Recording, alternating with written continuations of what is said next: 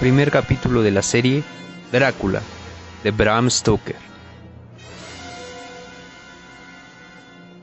Diario de Jonathan Harker.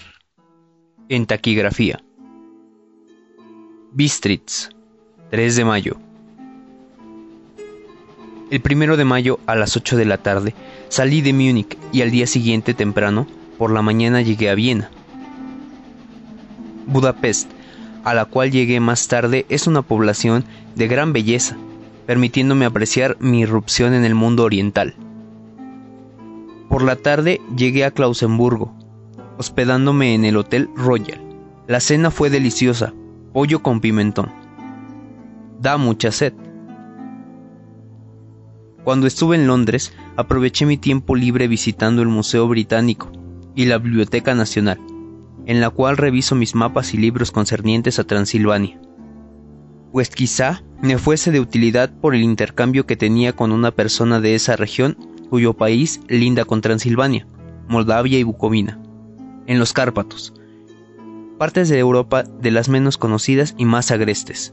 Sin embargo, ningún libro ni mapa consignaban la ubicación del castillo del conde Drácula. Los grupos humanos que pueblan Transilvania son al sur los sajones, a quienes se les agregaron los valacos, descendientes de los dacios, al oeste los magiares, al norte y al este los secler. Era entre estos que yo debía vivir. Esta raza afirma descender de Atila y los hunos. Dormí mal, no por falta de comodidad en la cama, sino por la culpa de unos extraños sueños. Durante toda la noche estuvo ladrando un perro bajo mi ventana.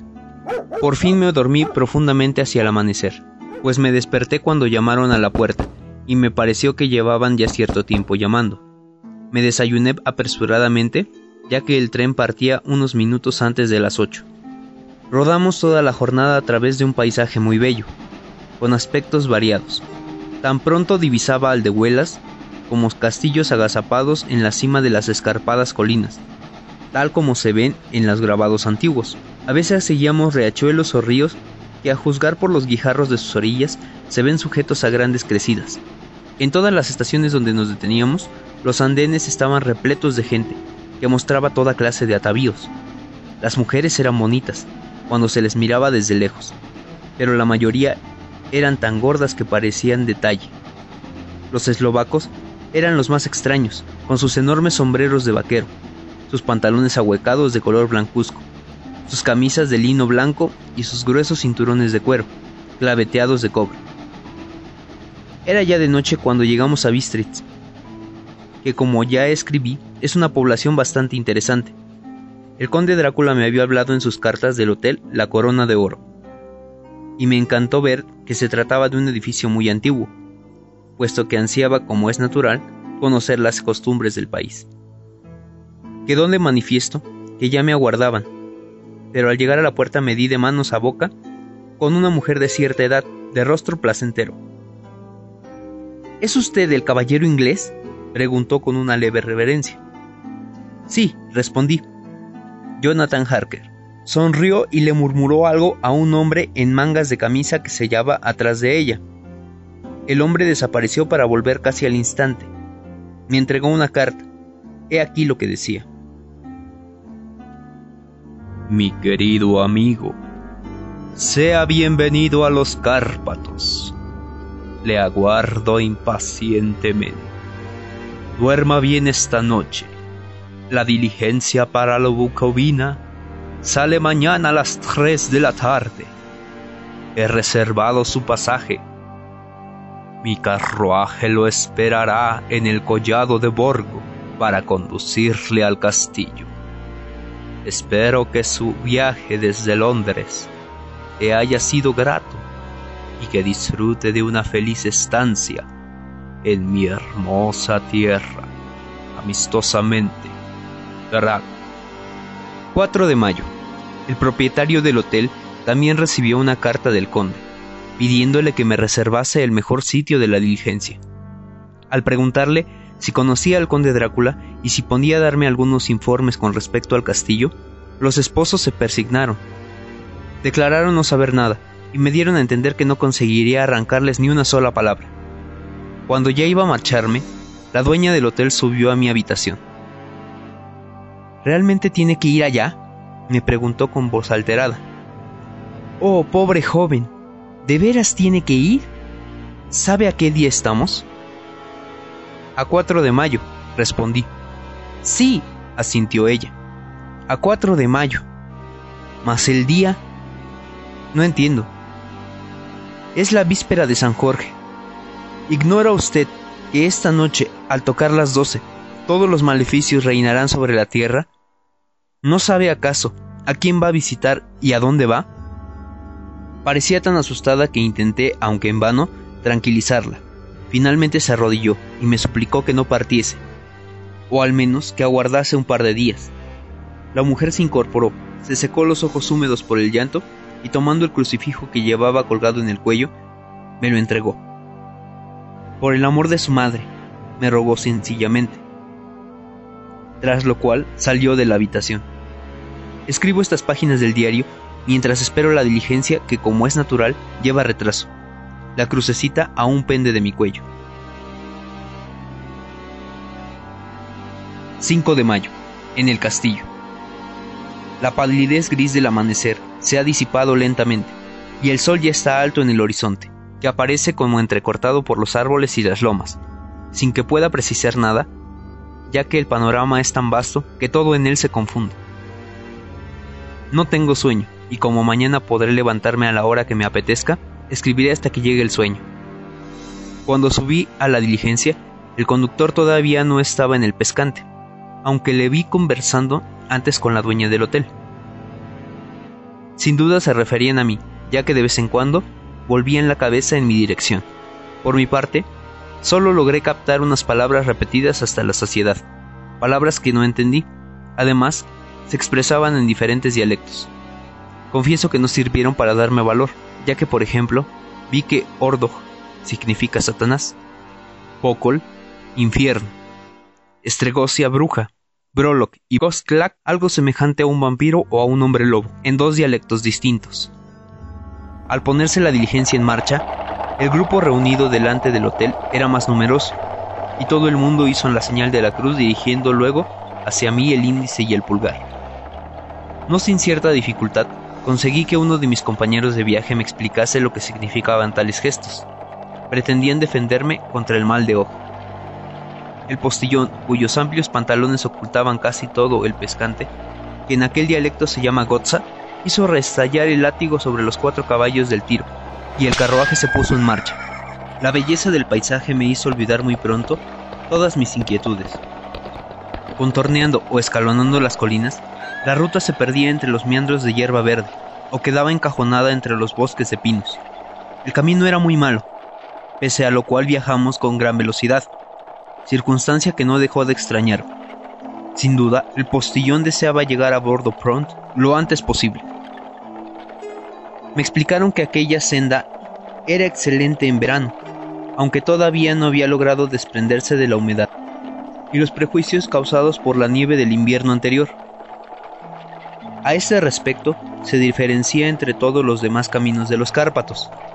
En efecto, desde tiempo inmemorial, nadie ha cuidado nunca los senderos y veredas de aquellas regiones, por temor a que los turcos se imaginen que preparan una invasión y declaren la guerra, que en realidad siempre está a punto de estallar. Más allá de aquellas colinas se veían otros bosques y los elevados picos de los Cárpatos. Los veíamos a derecha y a izquierda, mientras el sol de mediodía ponía entre ellos unos espléndidos matices. De pronto uno de mis compañeros de viaje me tocó el brazo y me exclamó, persignándose con fervor: —¡Mire, Istumsek! El trono de Dios. Proseguimos el viaje, que al parecer no tenía fin. El sol a nuestras espaldas descendía cada vez más sobre el horizonte, viéndonos ya rodeados por las sombras de la noche. Espaciadamente en nuestro viaje nos encontrábamos con checos y eslovacos, ataviados de sus famosos trajes nacionales, si bien observé que casi todos eran escrufulosos. Junto al camino se levantaban varias cruces, de trecho en trecho, y siempre que pasábamos por delante de una, todos los ocupantes de la diligencia se santiguaban. Todo era nuevo para mí, los montones de bálago hacinados hasta en los árboles, los innumerables sauces llorones, con sus ramas brillantes como plata, entre una débil verde de sus ojos. A veces nos cruzábamos por una carretera campesina y larga, sinuosa como una serpiente, sin duda para superar los accidentes de la ruta. En ella iban los aldeanos que regresaban a sus lares, checos cubiertos con pieles de cordero blancos y eslovacos con pieles de cordero teñidas. Estos llevaban unas hachas largas como lanzas. La noche se anunciaba fría. Volví a dejarme dominar por el miedo que ya había experimentado al atardecer. En los Cárpatos, el sol poniente presta fantásticas formas a las nubes que cruzan por encima de las hondadas y los valles. Las colinas en ocasiones eran tan escarpadas que a pesar de la prisa que mostraba nuestro postillón, los caballos refrenaban al paso. Yo manifesté el deseo de bajarme y seguir a pie al lado del carruaje, como suele hacerse en Inglaterra en estos casos semejantes. Pero el cochero se opuso a ello con firmeza. No hay que andar nunca por estos parajes. Los perros son terriblemente peligrosos en esta región. Créame, cuando se acueste esta noche, ya tendrá bastante diversión. Esta viva curiosidad duró unos minutos, y por fin estuvimos ya en la vertiente oriental del collado. En el cielo se iban acumulando unas nubes negras, y la atmósfera pesaba como si estuviera a punto de estallar una tormenta. Era como si la atmósfera, a ambos lados de la colina, fuese distinta, y acabáramos de llegar a una región peligrosa. Por mi lado comencé a buscar con la vista el carruaje, que debía conducirme al castillo del conde. Mis compañeros, con un suspiro de alivio, adoptaron posturas más cómodas, burlándose de su falta de valor. Una hora de retraso. Después, volviéndose hacia mí, en un alemán aún peor que el mío, me aconsejó: no se ve ningún coche, por tanto, nadie aguarda al señor. Continúe con nosotros el viaje hasta Bukovina, y ya volverá aquí, mañana o pasado. Sí, esto será mucho mejor. Mientras hablaba, los caballos empezaron a relinchar y encabritarse, y su dueño tuvo grandes dificultades para dominarlos. Luego, mientras todos mis vecinos de diligencia se persinaban y lanzaban exclamaciones de espanto, una calesa tirada por 4 caballos se situó detrás de la diligencia. Pasó por un lado y se detuvo instantáneamente. A la luz de los faroles vi que los caballos eran espléndidos, de un color tan negro como el carbón. Los conducía un individuo de aventajada estatura, provisto de una larga barba oscura y tocado con un amplio sombrero que ocultaba sus facciones. Cuando se dirigió a nuestro postillón, pude distinguir sus ojos, tan brillantes que a la luz de los faroles me parecieron rojos. «Has llegado muy pronto esta noche, amigo», exclamó. «Este caballero es inglés», tartamudeó nuestro cochero. «Tenía prisa y...» «Supongo que por esto», le atajó el recién llegado. «Tú deseabas llevarlo hasta la Bukovina». «No, amigo mío. Sabes que no puedes engañarme.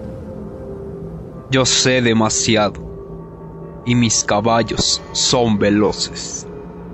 Aunque sonreía al hablar, la expresión de su rostro era dura. Se hallaban muy cerca del carruaje, y por lo que pude distinguir perfectamente, sus labios muy rojos y puntiagudos dientes, tan blancos como el marfil. Uno de los pasajeros de la diligencia murmuró al oído de su vecino el famoso verso de Leonor: «Den den, toten reiten schnell», que significaba: «ya que los muertos van deprisa». Y la auriga de la calesa debió de oírlo, ya que contempló al que había recitado el verso con una sonrisa aún más extraña y siniestra. El viajero volvió la cabeza, extendió los dedos al frente. «Dame las maletas del señor», pidió, casi exigió al cochero, y en menos tiempo del que se tarda en decirlo, mi equipaje pasó al otro coche. Después me bajé de la diligencia, y como la calesa se hallaba a su lado, su cochero me ayudó a subir con una mano que parecía de acero. El hombre debía poseer una fuerza extraordinaria. Sin volver a pronunciar palabra, tiró de las riendas. Los caballos dieron media vuelta y me encontré viajando de nuevo a toda velocidad por el collado de Borgo. El postillón hizo restallar el látigo y los caballos emprendieron el camino de Bukovina. A medida que íbamos internando en la negra noche, sentía terribles escalofríos y la sensación de estar espantosamente solo. De pronto, colocaron un capote sobre mis espaldas y una manta de viaje en mis rodillas. «Mal tiempo, Mein Herr», comentó el adusto cochero en un alemán excelente. «Y el conde, mi amo, me recomendó que vigilara para evitarle a usted un enfriamiento. El frasco de Silovitz, el aguardiente de la región, se hallaba debajo del asiento, por si le apetece echar un trago». No probé ni una sola gota, aunque me sentí reconfortado por la presencia del frasco. La calesa rodaba cada vez más deprisa, siempre en línea recta. De repente efectuó un rápido giro y tomó otra ruta recta también. Me hizo el efecto de pasar una y otra vez por el mismo sitio, por lo que empecé a fijarme en el camino, y con el fin de poder dar con algún punto de referencia, no tardé en darme cuenta de que no me había engañado. Muy pronto, no obstante, quise saber la hora y encendí la cerilla para consultar mi reloj. Faltaba muy poco para la medianoche. Me estremecí de horror. Un perro comenzó a aullar por el camino, seguramente en el patio de alguna granja. Era como un aullido medroso, que se prolongaba. Otro perro le contestó, luego otro y un cuarto, de forma que, transportados por el vendaval, los ladridos siniestros y salvajes parecían proceder de los cuatro rincones de la tierra.